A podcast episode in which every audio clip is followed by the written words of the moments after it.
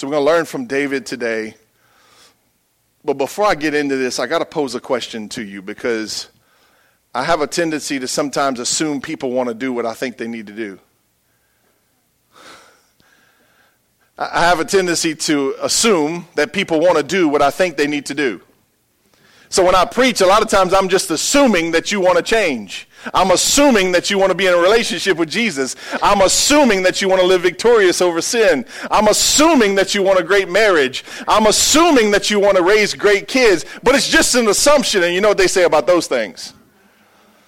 So let me ask a question. Can I do that?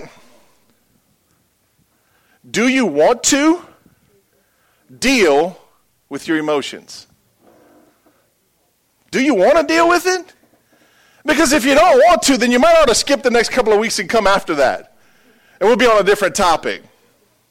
Or you can just come and maybe the Holy Spirit will convict you to want to. I don't know. But do you want to deal with it? Because sometimes we just assume people want to deal with it, but they really don't want to deal with it. Come on, somebody.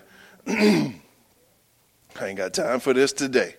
I ain't got the patience for this today. I ain't dealing with this today. Well, the longer you wait to deal with it, the longer you got to deal with it because you're already dealing with it. So we're going to get into Psalms chapter 51 in just a minute, and, and I just want to I want to show you that Psalms 51 was written from an experience David had where he brought on some suffering on himself because of his own sin. Okay? So Psalms 51 is, is what came out of David's, David being uh, honestly exposed and rebuked by the prophet Nathan for his sin. So, so this is the beauty of the scriptures is that we get to read in Psalms what David walked through in 2 Samuel.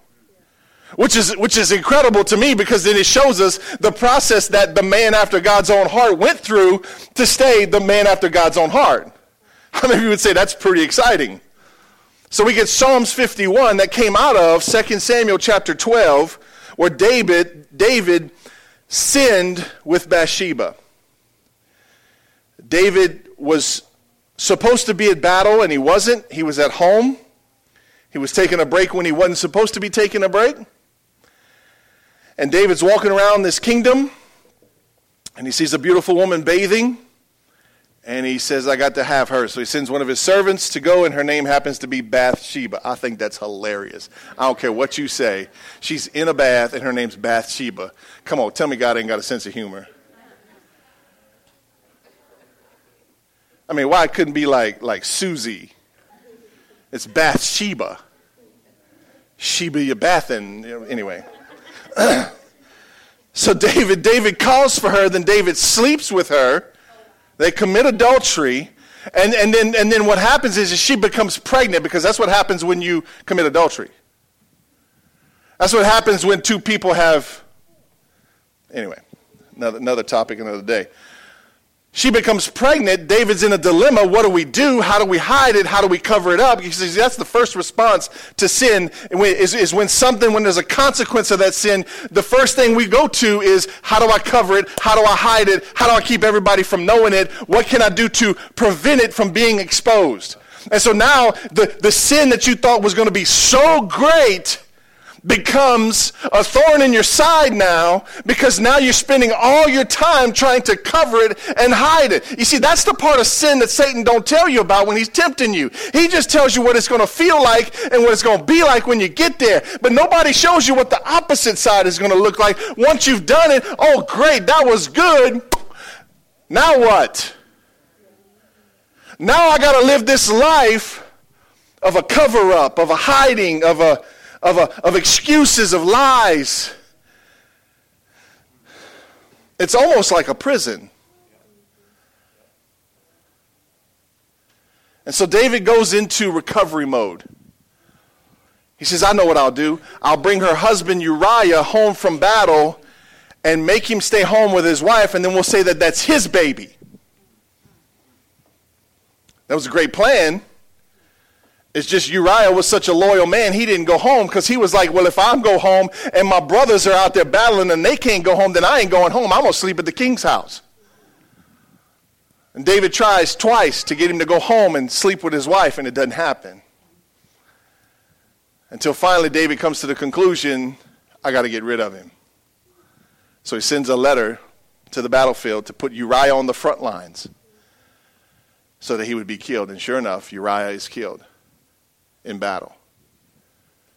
Then David takes Bathsheba into his house, and he thinks he's gotten away with it. I don't know what all he was thinking, but I, it, it, seems like he thinks he was getting away with it. Seems like he, he's, he was like, you know what? This is going to work. We might have just done it. I might have just got away with this sin. The funny thing about God is, is He knows everything. Shucks. God sees everything. In fact, He knows the motivation of your heart before you even get to that thing.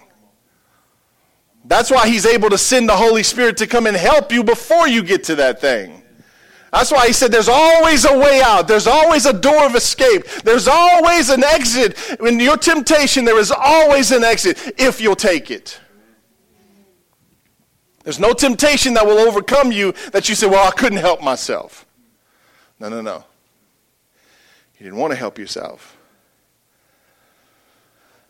So David thinks he's gotten away with it and he continues with his life. And we pick up the story in 2 Samuel chapter 12, verse 1 to 7.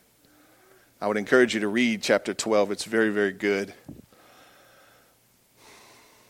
So the Lord sent Nathan, the prophet, to tell David this story. I think this is incredible. God sends Nathan with a story. This is God's story. There were two men in a certain town. One was rich, one was poor. The rich man owned a great many of sheep and cattle. The poor man owned nothing but one little lamb he had bought. He raised that little lamb and it grew up with his children. It ate from, his, from the man's own plate and drank from his cup. He cuddled it in his arms like a baby daughter. One day a guest arrived at the home of the rich man, but instead of killing an animal from his own flock or herd, he took the poor man's lamb and killed it and prepared it for his guest. Listen to these words David was furious.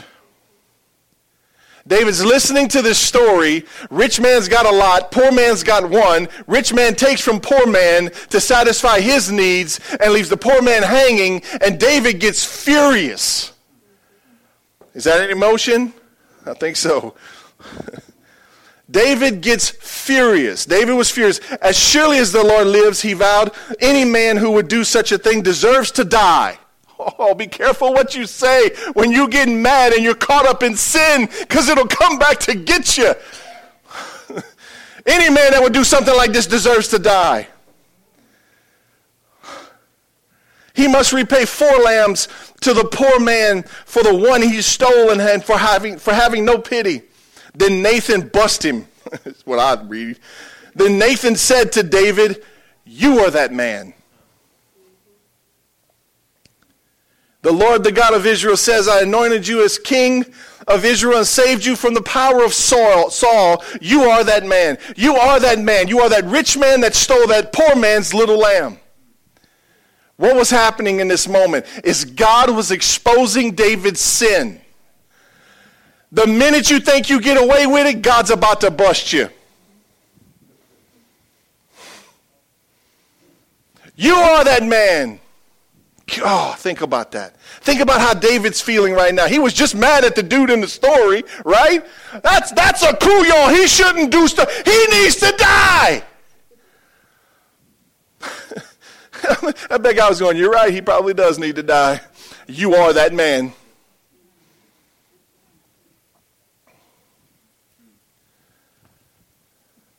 David gets exposed. And then what happens after this, I don't have time to read it all, but I would encourage you to read it, is that, is that Nathan begins to tell David what's getting ready to happen. He's getting, he's, he tells him what's, what the consequences of his sin are going to be.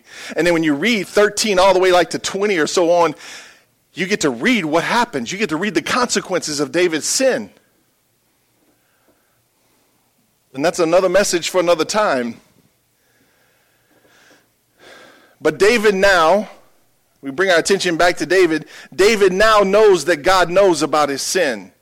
I don't know if he was thinking God didn't know. I don't know if he was thinking, man, God was on recess. he, he didn't see it.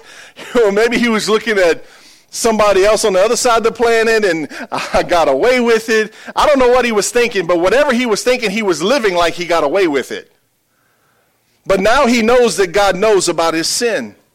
And the anger he, he dished out towards the rich man was the very same anger that God wanted him to point back at himself for his own injustice and his own sin. Oh, you're angry at that guy, but what about yours? His emotions are speaking loud in this moment. Think about it. He went from being furious at somebody else's sin to being convicted right then and there of his. In a moment. In a moment, it was pointing a finger at somebody else. Always be careful when you're pointing your finger at somebody else. Am I in the right church this morning? Always be, always be cautious because when you're doing this, there's at least four, three or four of them pointing back at you. In fact, I know I get in trouble the minute I start pointing my finger at other people. And I thank God for this, as I can still hear the Holy Spirit say to me when I'm casting judgment on other people, I'm talking about them. I'm feeling good, confessing some things. when, I'm, when I'm talking about somebody, oh, I wish they would do this, and if they would do this, then they could fix their life. If they would do this, and they would, when I'm saying those things, you know what? I'm, I'm so grateful that I can still hear the Holy Spirit say, Yeah, bro, but what about you? I pray to God I don't lose that. That's what shuts me up.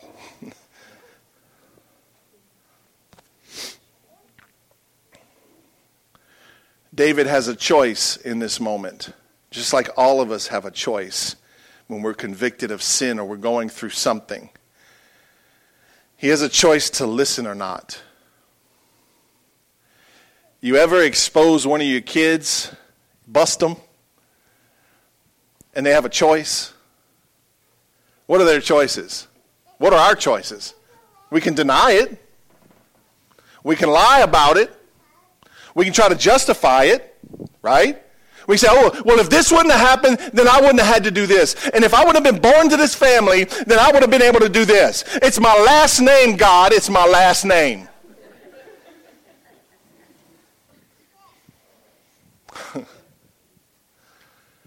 we can, we can run from it.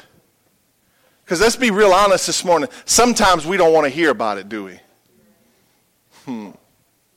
Sometimes we don't want to hear about our sin. Sometimes we don't want to hear about the problem. Sometimes we just don't want to hear. I don't want to hear it right now. Well, the longer you keep not listening, the longer you're going to keep dealing with it. Amen? so David had a choice. Here's the beauty of it. If you will stay engaged and own what you need to own, you will walk out of it with a greater perspective than you ever did before. You got to remember that even after David slept with another man's wife and he killed that man, that he was still called a man after God's own heart. But you got to stay. David had something that we need, and that's what I'm trying to bring out today. He has, he has something that we need. It is something that I want to point out today. David knew how to stay in the presence of God. He knew how to stay in a rightful place with God, even when he had failures.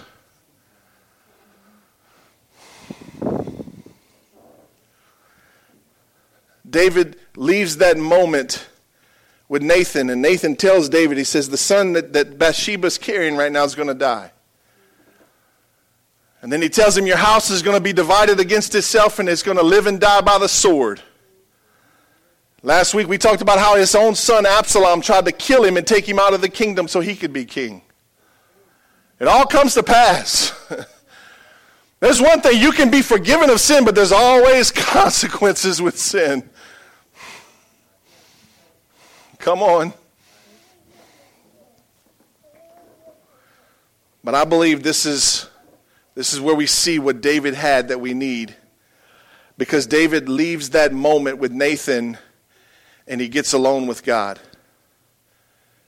Getting alone with God is the best thing we can ever do. Let's say that one more time. Getting alone with God is the best thing we can ever do. Now, I'm, I'm just assuming everybody knows what that means, so I'm just going to take a minute and explain that.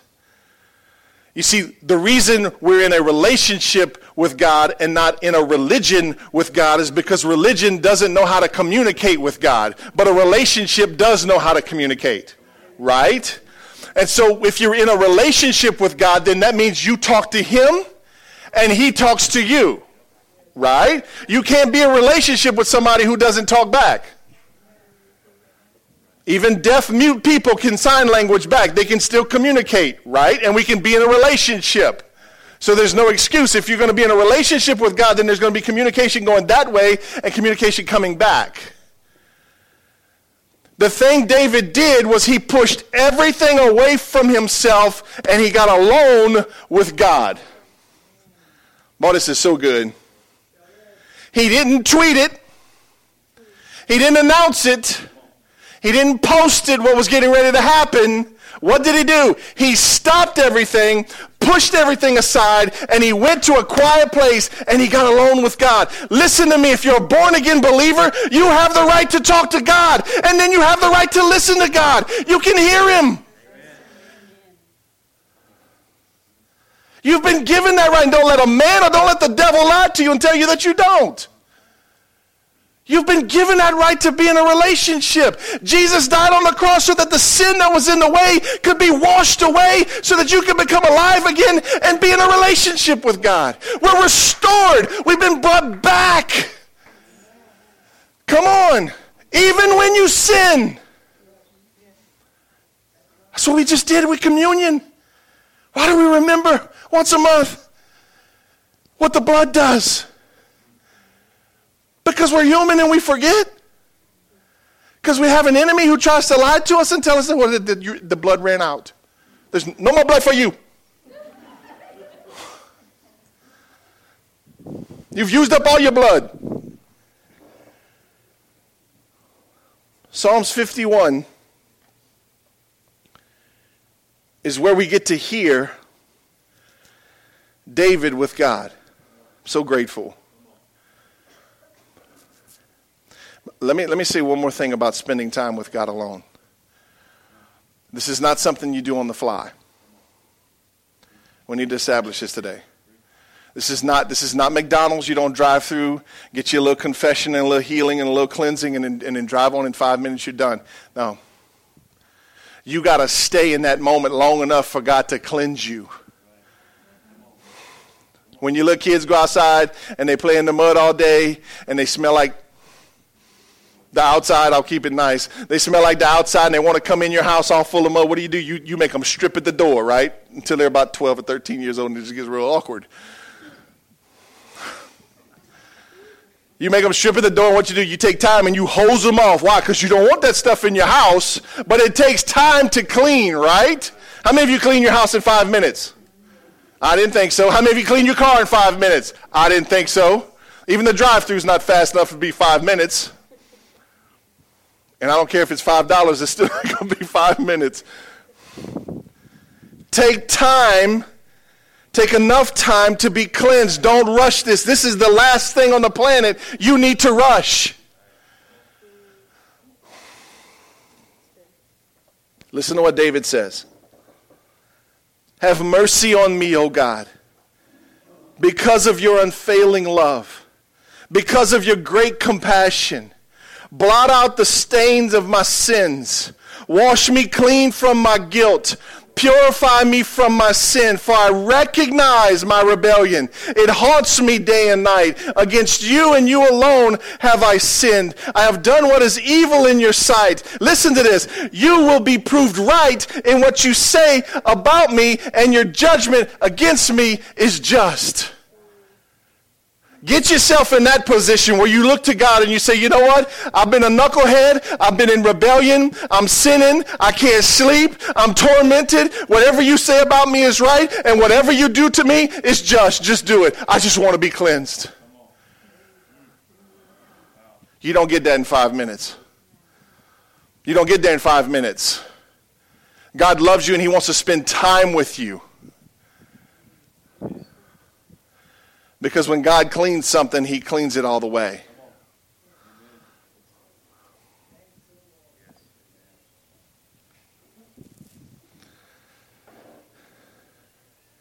David starts to get what his emotions are saying to him in this moment. His prayer was the result of him listening to his emotions. Think about it. There had to be something in David when Nathan calls him out that, that, that, causes him to go get along with God. What is that thing that motivated him to push everything else away and get along with God? What was that? Because that might be the thing you're missing today. That, that motivation to get alone with God. That motivation to go and get it right no matter what it takes. What was that? What was that that caused David to do that? I believe it's emotional health. I believe it's David, not only the Holy Spirit, but I believe it's emotional health. That David understood my emotions are telling me something right now. I'm being weighed down by guilt. I'm being tormented by my shame. I'm being, I'm being bombarded by what I did. What is he saying? My emotions are a wreck right now. I don't like to be this way. Your emotions are a messenger to you. It's one of God's helpful ways of saying, you need to come to me right now and sort this out so that we can get this straight. Are you hearing me today? The Holy Spirit convicts us, but He also shows us what we're feeling. If God wouldn't use emotions, He wouldn't have given them to us. And by no means am I saying emotions are better than the Holy Spirit. I think it's the Holy Spirit that opens our eyes to what our emotions are saying to us. Why walk around with all that pain? Why walk around with all that guilt and that shame being weighed down and tormented? What's the Holy Spirit saying? Go get it right. Go get it right now. Don't wait. Get it right now.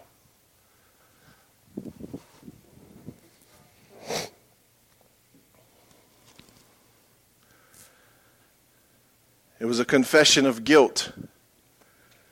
His guilt told him that he was wrong and that he was in need of greater help. He realized he actually hurt, or who he actually hurt with this decision. He realized in that moment he was rebellious and he had what was, and he did what he had done what was evil in God's sight. He hurt God.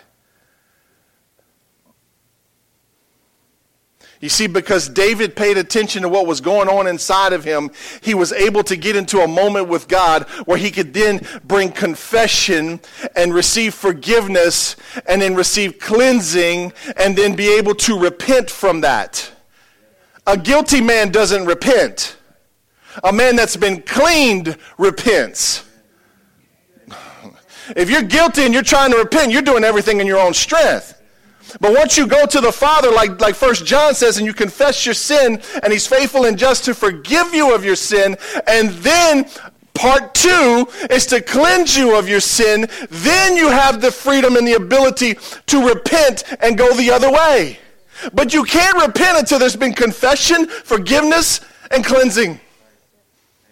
Otherwise, you're just trying to walk in a different direction with the wrong motivation.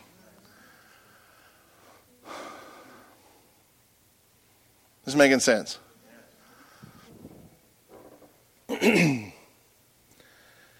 How do we arrive where David is?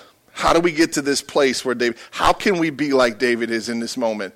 When things come at us, whether it's our own sin, somebody else's sin, life circumstances, events, people just trying to hurt us, whatever it is, how do we get to where David is in this moment? I think, we, I, think I have the answer. And I want to share it with you. I'm going to give you the, the flip side of it before I give you the rest of it. 2 Samuel chapter 12, verse 20. Nathan had said, You're going to lose this son. Watch this. Then David got up from the ground, washed himself, put on lotions, and changed his clothes. He went to the tabernacle and worshiped the Lord. After that, he returned to the, to the palace and was served food and 8. David did what we all need to do. David stopped.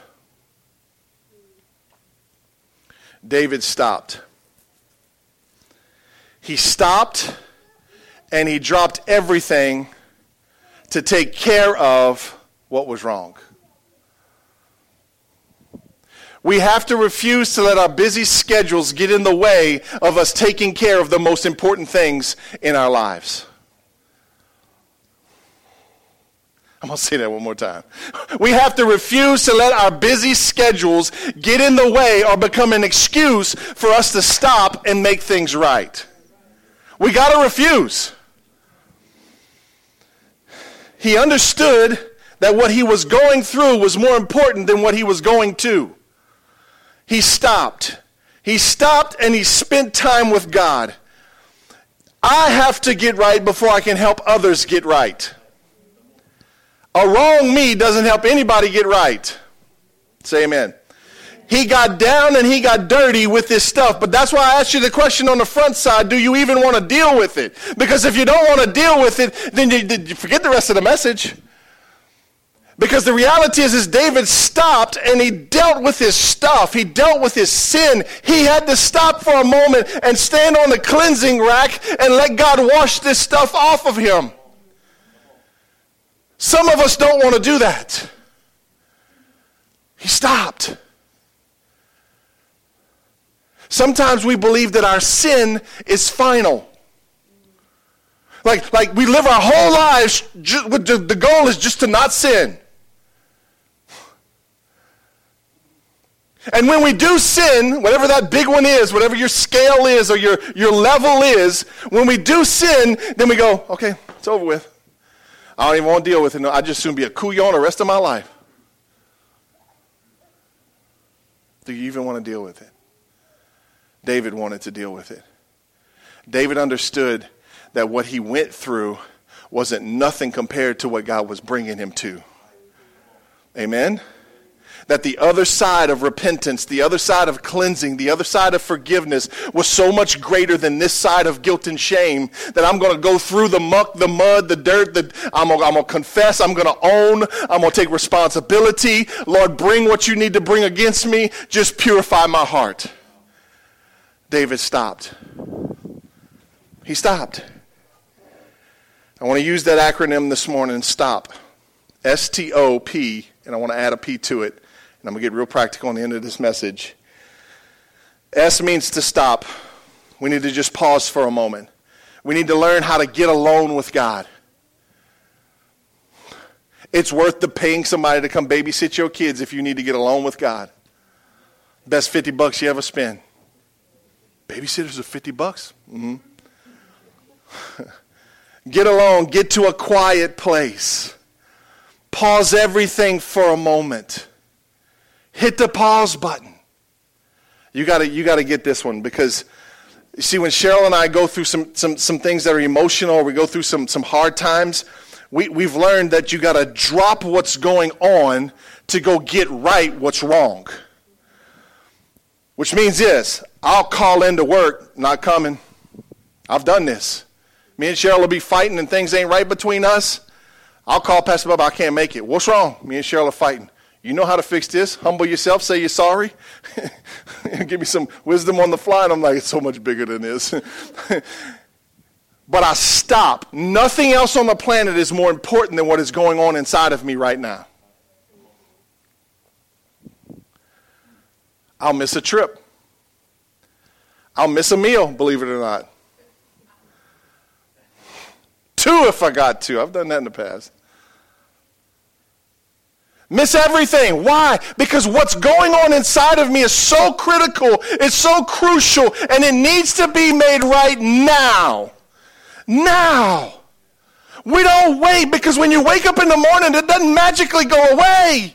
It just multiplies. It's like a chia pet. You put water on it and it just grows more stuff. Right? Isn't it true? You don't just, oh, deny it. Oh, I'm going sleep it off. And when I wake up in the morning, it's going to all be better. Well, first of all, you ain't going to sleep. And the morning's going to come quick. And it's not going to be any better. David pushed everything aside. He shut everything down. You want to know why he was getting up off the floor? You want to know why he went he had to go bathe and put some lotion on? because he was crusty, because he was stanky, because he was dirty, because he pushed everything else aside. He hadn't eaten for days. He was on the floor for days, crying out to God to forgive him of his sins and to cleanse him and to create a pure heart inside of him, crying out for his baby boy not to die, begging that God would not do it. He was willing to do whatever it took to make it right. He, his, he saw the emotion, or he felt the emotions of what his sin caused. He seen the destruction that it caused. What was he trying to do? God, create in me a new heart. God, take this, this evil out of me. Take this impurities out of me. Lord, create in me a pure heart, a clean heart, a heart that brings honor to you, Lord. What was he doing? He was making the relationship right again. That's the most important thing you can ever do. It comes before everything else. This doesn't matter how old you are. You can be 15, 13, 12 years old. It doesn't matter. You can be 88. It doesn't matter how old you are. It still applies today.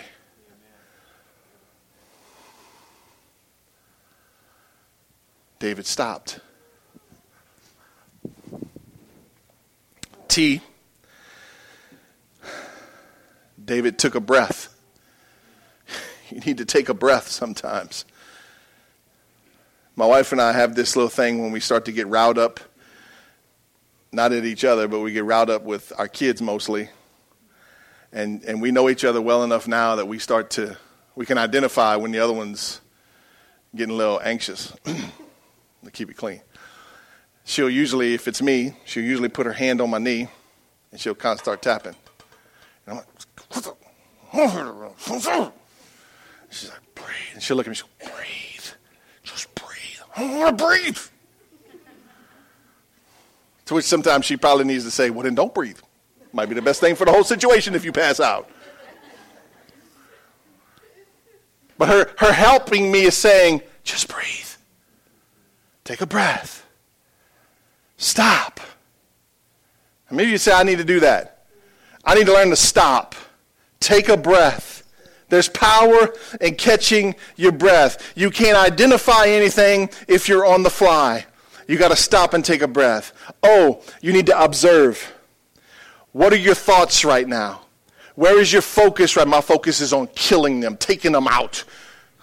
What are you reacting to? You need to observe what's going on in your body. Last week we talked about how you need to pay attention to your heart rate.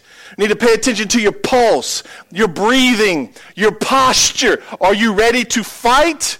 Are you ready to run? What are your fists looking like? Your hands, are they clenching? Pay attention to yourself right now. Observe what's going on. P is to pull back. Sometimes the best thing you can do is just pull back. Walk out of the situation. Pull back and put in some perspective. What if you stopped, took a breath, observed what was going on in you and around you, and then pulled back for just a minute to put in some perspective? Which means this what's the bigger picture? What's the bigger picture here? In this moment, what's the bigger picture? Is what I'm upset about worth making everybody upset about? Is what I'm feeling and I want to do right now worth the damage I'm going to put out? What's the bigger picture? In week one of our life groups, Jennifer gave us a handout, and it's a helicopter landing pad, and it talks about having a helicopter view of your situation. Some of us need to fly a little bit higher and get a different perspective of what's going on and realize this really isn't all that bad. I can slow down, I can process, I can calm down, I can let the Holy Spirit begin to fill me and flood me with love and perspective. I can go to God with this thing before I go to people, and I can get a different perspective. I can get His helicopter view of what's going going on? Pull back, put some perspective in it. Is it worth fighting about? Or is this something I just need to communicate?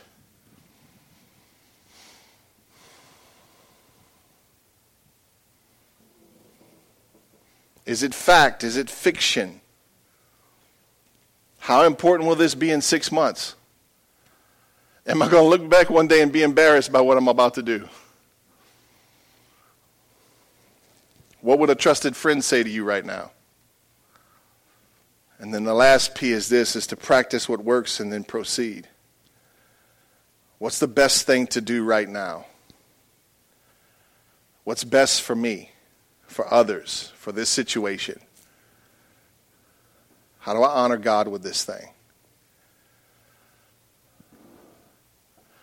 David stopped and he got alone with God and he processed it out with God.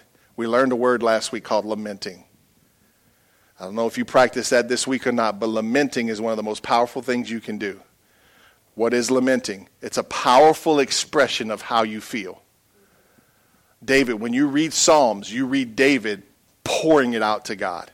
How it feels, what it feels like, what happened, what's going through his mind. He's just pouring it out on God. He's lamenting. We talked about how when you lament, the power of lamenting is you get to hear yourself telling God what's going on inside of you. It's almost like the trailer at the end of a movie. You get to see who all was in it and what was true. Oh, that's the name of that song. And the trailer's going up, right? When you're lamenting, you're throwing all this stuff that's inside of you out to God and you're hearing it and you're seeing it and then you get to process it. And in that moment, the Holy Spirit comes and goes, that's true, that's false, that's false, that's a lie from the pit of hell. Get that out of here. That's true, that's truth. No, that's a lie. Well, we're going to fix that you don't get that with Silence of the Lambs. You get that with lamenting. You can't lament on the fly. You can't lament in your pickup truck going to the next job. What did David have that we need? David knew that my greatest resource, my greatest source of hope, my greatest source of redemption and recovery. The only way I come out of this better than I went in it is with God. David knew that I can't run from this thing. I can run from it and I can run from God, but I can only run for so long before it catches me. So I can't outrun it. I can't bury myself from it. I can't distract it. I can't medicate it. I got to go get it. Amen? I got to go get it. That's what David had that we all need. Is that he took the time to process what he was feeling, to listen to what it said as he spent it with God, and he came out of it with a better perspective. His confession in Psalms 51 was as pure as it gets. I have been rebellious, God. Notice God never had to say, David, you're being rebellious. No, I'm not. Yes, you are. God never had to do that. What happened? David got alone with God. He lamented. And what came out of his lament was, I've got rebellion in my heart that needs to come out. I'm not as good as I thought I was. I'm not as holy as I thought I was. I'm not as perfect as I thought I was. There's still, I still got some dark corners in my heart that need to come out. There's some things inside of me that need to come out. If you're sitting here and you're thinking, well, I don't have any of that, then pride needs to come out. Amen? Spiritual blindness needs to come out. Is this making sense? What are they telling me?